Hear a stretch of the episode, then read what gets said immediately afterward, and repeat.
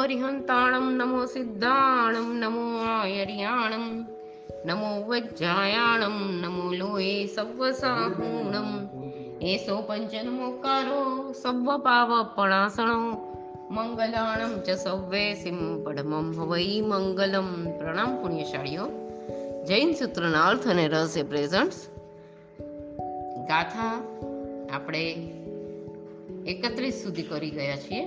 હવે બત્રીસમી ગાથા આવ્યા અને એકવીસમું સંગની દ્વાર. ચૌવીહ સુર તિર્યેસુ, નિરએસુ યદિહ કાલિગી સન્ના વિગલે હેઉ વયેસા સન્ના રહ્યા થિરા સવ્વે હવે એના શબ્દાર્થ ચૌવીહ એટલે કે ચાર પ્રકારના. દીહકાલિગી એટલે દીર્ઘકાલિગી સન્ના એટલે સંજ્ઞા હેઉ વયસા એટલે હેતુવાદોપદેશિકી સન્ના એટલે સંજ્ઞા રહ્યા એટલે રહિત. ગાથાનો અર્થ, ચાર પ્રકારના દેવો, તિર્યંચો અને નારકોને દીર્ઘકાલિકી સંજ્ઞા હોય છે. વિકલેન્દ્રિયોને હેતુવાદો સોરી હેતુવાદોપદેશિકી સંજ્ઞા હોય અને સર્વ સ્થાવરોને સંજ્ઞા રહિત કહ્યા છે. હવે વિશેષ અર્થ લઈએ. તો કહે છે કે એકવીસમાં સંઘની દ્વારમાં ચારે નિકાયના દેવનું તેર દંડકમાં અને ગર્ભજ તિર્યંચનો એક દંડક અને સાત નારકનો એક દંડક એ મળીને પંદર દંડકમાં જીવોમાં એક દીર્ઘકાલિકી સંજ્ઞા કહી છે. કારણ કે એ જીવોને મનઃ પર્યાપ્તિ હોવાથી વિશિષ્ટ મનોવિજ્ઞાનના બળ વડે ભૂત કાળમાં આ કાર્યનું પરિણામ શું આવ્યું હશે અને ભવિષ્યકાળમાં શું આવશે, ઇત્યાદિ દીર્ઘકાળનો વિચાર કરવા રૂપ વિશિષ્ટ જ્ઞાન સંજ્ઞા હોય છે. તથા મનોપર્યાપ્તિના અભાવે વિકલેન્દ્રિયો તો વર્તમાન સમયના જ સુખ દુઃખનું વિચાર કરવાની જ્ઞાન સંજ્ઞાવાળા હોવાથી તેઓને હેતુવાદોપદેશિકી સંજ્ઞા હોય છે અને સ્થાવરો તો અવ્યક્ત ચૈતન્યવાળા હોવાથી તે સર્વને સંજ્ઞા રહિત જ કયા છે. કારણ કે આ ત્રણ સંજ્ઞાઓ સ્પષ્ટ ચૈતન્યવાળી છે. પ્રશ્ન એકેન્દ્રિયોને આહાર સંજ્ઞાદી આદિ દસ સંજ્ઞાઓ પૂર્વ કહી છે તથા વિકલેન્દ્રિયોને તે દસ ઉપરાંત અલ્પ સ્પષ્ટ ચૈતન્ય લાગણીવાળી હેતુવાદોપદેશિકી સંજ્ઞા પણ કહી છે. તો એકેન્દ્રિયો અને વિકલેન્દ્રિયો તે તે સંજ્ઞાઓ વાળા હોવાથી સંજ્ઞી કેમ ન ગણાય? હવે એનો જવાબ આપ્યો છે કે જો કે એકેન્દ્રિયાદિકોને આહાર આદિ સંજ્ઞા છે તો પણ અસ્પષ્ટ ચૈતન્યવાળી છે. માટે તે સંજ્ઞાથી અહીં સંજ્ઞી પણ ઇષ્ટ નથી. અને વિકલેન્દ્રિયાદિકને જો કે હેતુવાદોપદેશિકી સંજ્ઞા છે, પરંતુ અલ્પ સ્પષ્ટ ચૈતન્યવાળી હોવાથી તેવી સંજ્ઞા વડે સંજ્ઞી ગણાય નહીં. કારણ કે અલ્પ ધન વડે ધનવાન કહેવાય નહીં અને અલ્પ રૂપ વડે રૂપવાન પણ ન ગણાય. પરંતુ ઘણા ધન વડે ધનવાન અને ઘણા રૂપ વડે રૂપવાન ગણાય. એ વ્યવહારને અનુસરીને બે ઇન્દ્રિયાદીને અસંગની કહેવાય છે. હવે એક ક્વેશ્ચન બીજો છે કે ત્રણેય કાળની વિચાર સંજ્ઞાવાળા દેવ આદિ દંડકોમાં એક દીર્ઘકાલિકી સંજ્ઞા કહી, તો તેઓને વર્તમાન કાળના વિષયવાળી હેતુવાદ ઉપદેશિકી સંજ્ઞા પણ પ્રાપ્ત થઈ. તો બે સંજ્ઞા કેમ નથી કહી અહીંયા? એનો જવાબ કહે છે કે જેમ કરોડ, કરોડપતિ સાહુકાર પાસે લાખ રૂપિયા છે, તો પણ લખપતિ ન કહેવાય. તેમ દીર્ઘકાલિકી સંજ્ઞા વાળાને હેતુવાદ ઉપદેશિકી સંજ્ઞા અંતર્ગત હોવાથી જુદી ન ગણાય. સરસ, અહીંયા સારું સમજાવ્યું છે. હવે ગાથા નંબર તેત્રીસ, સંઘની દ્વાર. હજી અહીંયા પણ ચાલુ જ છે અને બાવીસમું અને ત્રેવીસમું ગતિ અને આગતિ દ્વાર આવશે. મણુઆણ દીહકાલીય, દિઠ્ઠીવાઓ વયસિયા કેવી? પજ્ય પણ તીરી મણુ અચ્ચીય ચૌવીય દેવે સુગચ્છંતી. હવે શબ્દાર્થ કે દીહકાલીય એટલે કે દીર્ઘકાલિકી. દિઠ્ઠીવાઓ વયસિયા એટલે દ્રષ્ટિવાદોપદેશિકી સંજ્ઞા એ એટલે કેટલા એક, અવી એટલે પણ. ગચ્છંતી એટલે જાય છે. ગાથાનો અર્થ મનુષ્યને દીર્ઘકાલિકી સંજ્ઞા હોય છે અને કેટલાક તો દ્રષ્ટિવાદોપદેશિકી સંજ્ઞાવાળા છે. પર્યાપ્ત પંચેન્દ્રિય તિર્યંચો અને મનુષ્ય ચાર પ્રકારના દેવોમાં જાય છે. હવે વિશેષ અર્થ બતાવ્યો છે અહીંયા. કે છે કે મનુષ્યોને વિશિષ્ટ મનોવિજ્ઞાન હોવાથી દીર્ઘકાલિકી સંજ્ઞા તો છે જ, પરંતુ તે ઉપરાંત કેટલાક મનુષ્યોને દ્રષ્ટિવાદોપદેશિકી સંજ્ઞા પણ હોય છે. કારણ કે મનુષ્યમાંના કેટલાક સમ્યક દ્રષ્ટિ હોય અને શ્રુત જ્ઞાનના વિશિષ્ટ સક્ષમવાળા હોય, તેથી દ્વાદશાંગીનું જ્ઞાન પ્રાપ્ત કરે છે અને દેશવીરતી તથા સર્વવીરતી ચારિત્ર ગ્રહણ કરીને યથાયોગ્ય અહિતકર માર્ગનો ત્યાગ કરી હિતમ, હિતકર માર્ગને અંગીકાર કરે છે. વળી કેટલાક તિર્યંશ પંચેન્દ્રિયોને પણ સમ્યક દ્રષ્ટિ, પણું તથા દેશવીરતી ચારિત્રરૂપ હોય હેયોપાદે પણ હોવાથી દ્રષ્ટિવાદોપદેશિકી સંજ્ઞા છે, પરંતુ તે અલ્પ હોવાથી શાસ્ત્રમાં કહી નથી અહીંયા. તથા કેવળ સમ્યક દ્રષ્ટિપણાની અપેક્ષાએ દેવાદિક ચારેય ગતિવાળા દ્રષ્ટિ દ્રષ્ટિવાદોપદેશિકી સંજ્ઞાવાળા હોય છે, પરંતુ વિશિષ્ટ શ્રુત જ્ઞાન તથા હેયોપાદેયના અભાવે તેઓને આ સંજ્ઞાની મુખ્યત્વે અહીંયા ગણે, ગણ્યા નથી અહીંયા. હવે ચોવીસ દંડકોમાં ત્રણેય સંજ્ઞા કઈ રીતે છે એ બતાવી છે? તો કહે છે, તેર દેવમાં એક દીર્ઘકાલિકી સંજ્ઞા, એક ગર્ભજ તિર્યંચ અને નારકને પણ દીર્ઘકાલિકી સંજ્ઞા. હવે ત્રણ વિકલેન્દ્રિયોને એક હેતુ હેતુવાદેશ હેતુવાદોપદેશિકી અને સ્થાવરને પણ હેતુવાદોપદેશિકી અને ગર્ભજ મનુષ્યને દીર્ઘકાલિકી અને દ્રષ્ટિવાદી પદ વાદોપદેશિકી બે સંજ્ઞા છે. હવે ગતિ આગતિ દ્વાર બતાવ્યું છે. તો કે છે, દેવમાં આગતિ કઈ રીતે છે?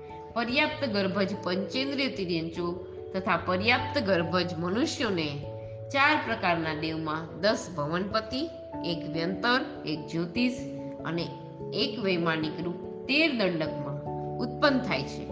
એમ સામાન્ય કહ્યું છે, પરંતુ વિશેષતઃ પંદર ભેદની ગતિ આ ગતિમાં કહેવાશે. હવે દેવની ગતિ આવી. શંખા ઉપજ્જ પણિંદી ચોત્રીસમી ગાથા. શંખા પણિંદી તિર્ય નરેસુ તહેવ પજ્જતે બુદગપતેય વણે, એ સૂચિય સુરાગમણ દંડક પ્રકરણની ઔચુરીમાં તથા વૃત્તિમાં પણ તિર્યંચ પંચેન્દ્રિયોને દ્રષ્ટિવાદીપદ દ્રષ્ટિવાદોપદેશિકી સંજ્ઞા કહી છે, પરંતુ અલ્પપણાથી અવિવક્ષિત ગણી છે. બીજું એ અપેક્ષાથી જ શાસ્ત્રમાં સર્વ મિથ્યા દ્રષ્ટિને અસંગની કયા છે. હવે અહીંયા શબ્દાર્થ લઈએ આપણે તો કે છે સંખ્યાઉ એટલે સંખ્યાત આયુષ્યવાળા પજ્જ એટલે પર્યાપ્ત, પણિંદી એટલે પંચેન્દ્રિય, તહેય એટલે તમે તેમજ પજ્જતે એટલે પર્યાપ્ત, પ એટલે પૃથ્વીકાય ભૂ ભૂ એટલે પૃથ્વીકાય. સોરી હા. ભૂ એટલે પૃથ્વીકાય. દગ્ગ એટલે અપકાય. પતેય એટલે પ્રત્યેક. વણે એટલે વનસ્પતિ કાયમાં. શું એટલે દંડક પદમાં. ચિય એટલે નિશ્ચય સંખ્યાત વર્ષના આયુષ્યવાળા પર્યાપ્ત પંચેન્દ્રિય તિર્યંચોમાં અને મનુષ્યોમાં તેમજ પર્યાપ્ત બાદર પૃથ્વીકાય અપકાય અને પ્રત્યેક વનસ્પતિ એમાં જ દેવોની આ ગતિ થાય છે. હવે નારકોની ગતિ આ ગતિ તો ગાથા નંબર પાંત્રીસમું.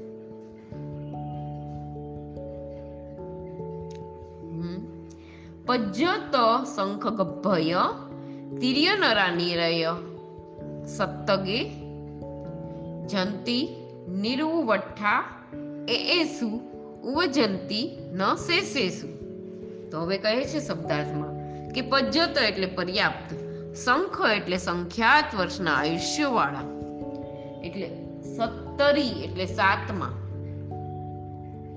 પછી જંતી એટલે જાય છે, નિરય એટલે નરકથી, ઉવઠ્ઠા એટલે નીકળેલા, ઉર્ધવેલા અથવા એ શું એટલે એ બે દંડકોમાં ઉવજંતી એટલે ઉત્પન્ન થાય છે.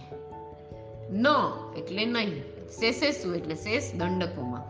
હવે અર્થ, પર્યાપ્ત સંખ્યાત વર્ષના આયુષ્યવાળા ગર્ભજ તિર્યંચો અને મનુષ્યો સાતેય નરકમાં ઉત્પન્ન થાય છે અને નરકમાંથી નીકળેલા નારકો તેઓમાં જ ઉત્પન્ન થાય છે, બીજે ક્યાંય નહીં. હવે આવ્યું છત્રીસમી ગાથા. પૃથ્વીકાય, અપકાય અને વનસ્પતિમાં આ ગતિ આ ગતિ કઈ રીતે છે એ બતાવ્યું છે અહીંયા. તો ગાથા લઈએ છીએ. પુડવી આવું વણસ ઈ મજ્જે નારય વિવિધ્યા જીવા. સવે ઉવ ઉવજ્જંતી નિયનીય નિય કમ્માણું માણેણું હવે એનો અર્થ લઈએ. મધ્ય એટલે કે મધ્યમાં વિવજ્યા એટલે વિવર્જિત, રહિત, સિવાયના, વિના, આપણે કહીને વગરના. જીવા એટલે જીવું, સવે એટલે સર્વે ત્રેવીસ દંડકના જીવો. પછી ઉવજ્જંતી એટલે ઉત્પન્ન થાય છે. જીય નિયનીય નિય નિય એટલે પોત પોતાના, કમ્મો એટલે કર્મના, અણુમાણેણમ એટલે અનુમાનથી અનુસાર પ્રમાણે. હવે ગાથાનો અર્થ. પૃથ્વીકાય, અપકાય અને વનસ્પતિકાયમાં નારદ સિવાયના સર્વે જીવો પોતપોતાના કર્મને અનુસાર ઉત્પન્ન થાય છે. પૃથ્વીકાય, અપકાય અને વનસ્પતિની ગતિ અને તેવાઓની આ ગતિ. હવે ગાથા નંબર સાડત્રીસ. પુડવાઈ દસ પયેસુ પુડવી આવું વણસઈ, જંતી, પુડવાઈ દસ પયે હિય તેવું આવું શું ઉવાઓ. હવે અહીંયા અર્થ બતાવ્યો છે કે પયેસુ એટલે કે પદોમાં, આ દંડક પદોમાં. પુડવાઈ એટલે પૃથ્વીકાય વગેરે. દસો એટલે દસ. પએહિમ એટલે પદમાંથી, એટલે કે દંડકોમાંથી નીકળેલા જીવો. ઉવાઓ એટલે ઉપપાત ઉપજવું ઉત્પન્ન થવું હવે ગાથાનો અર્થ, પૃથ્વીકાય, અપકાય અને વનસ્પતિકાય. પૃથ્વીકાય વગેરે દસ પદોમાં જાય છે. અગ્નિકાય અને વાયુકાયમાં પૃથ્વીકાય આદિ દસ પદોમાંથી નીકળેલા જીવોનો ઉપપાત થાય છે. તેજો વાયુની ગતિ અને વિકલેન્દ્રિયોની ગતિ આ ગતિ. હવે ગાથા નંબર આડત્રીસ છે. તેવું વાઉ ગમણમ પુડવી પમુહમી હોઈ પય નવગ્ગે પુડવાઈ ઠાણ દસગ્ગા વિગલાઈ તિયમ તહિમ જંતી. હવે એનો શબ્દાર્થ લઈએ તો કે છે પમુહમીમ એટલે વગેરેમાં, નવગે એટલે નવમાં, ઠાણ એટલે સ્થાન દંડકમાંથી, દસગા એટલે દસમાંથી, તિર્યમ એટલે ત્રિક, ત્રણ, તહી એટલે પૃથ્વી આદિ દસ પદમાં. જંતી એટલે જાય છે, પદોમાં જાય છે.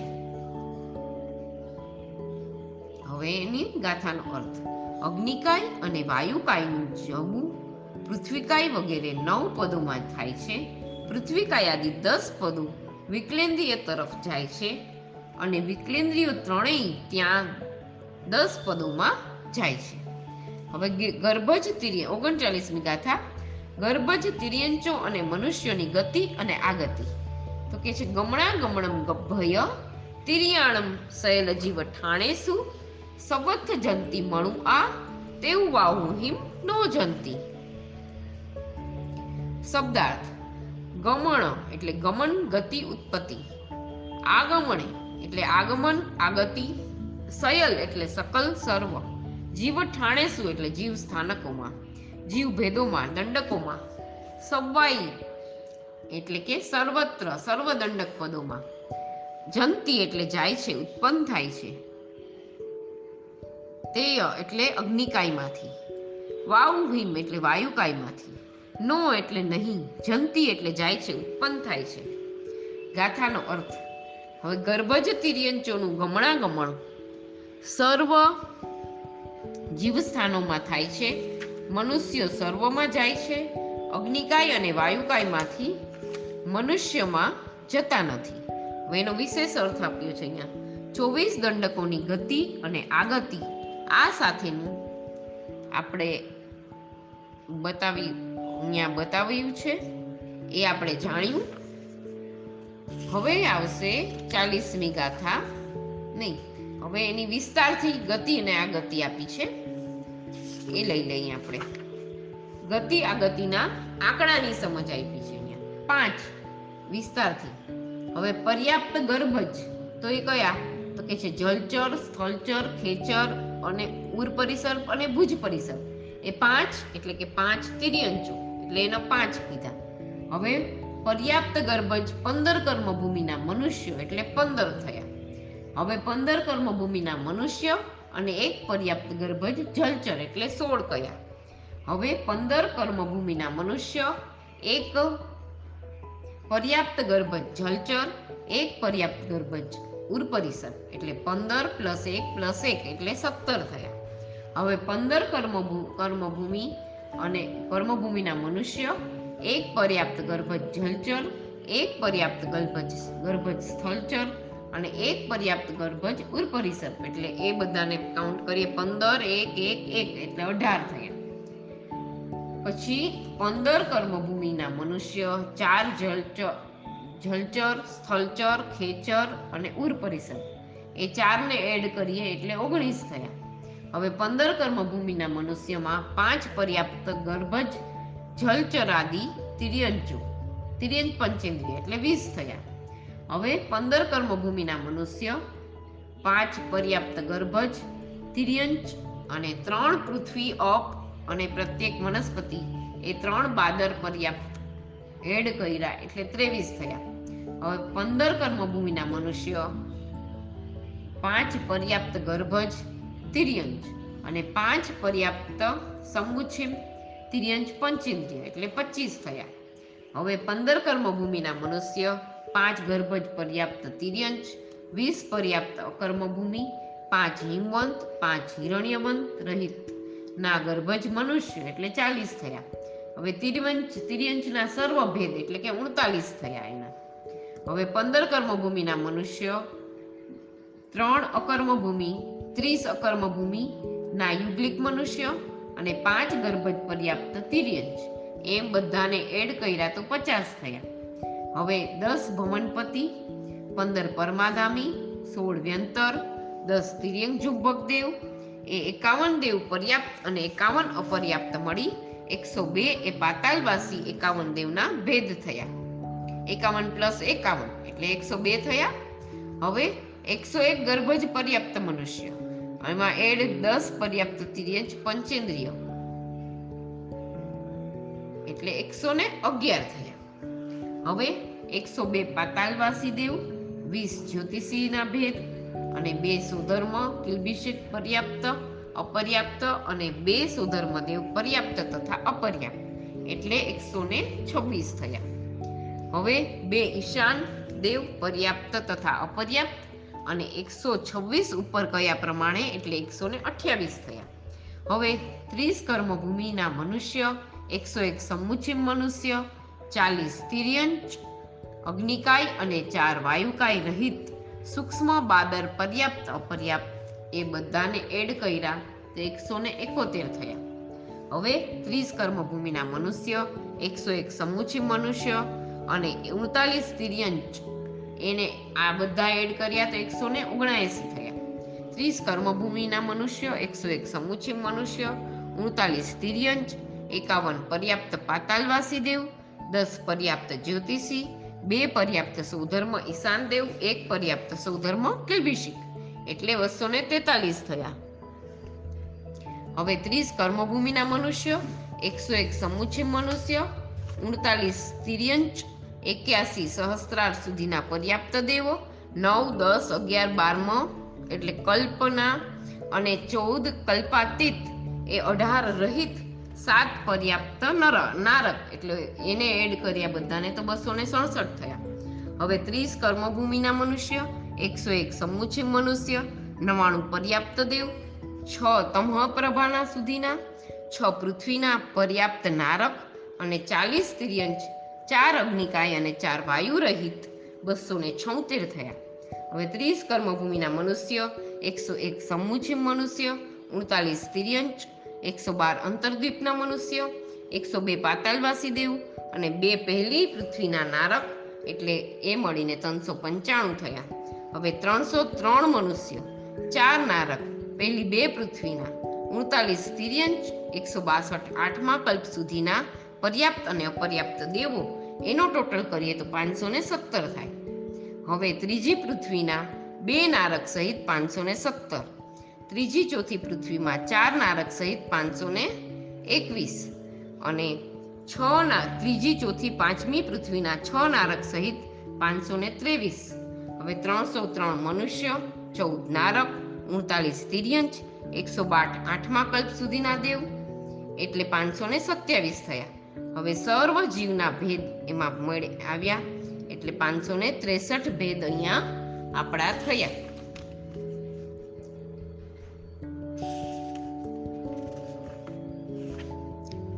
અહીંયા આપણે આટલું લઈએ છીએ આજે. જીનાગના વિરુદ્ધ કાંઈ પણ બોલાયું હોય તો મિચ્છામિ દુકડમ. પ્રણામ અસ્તુ.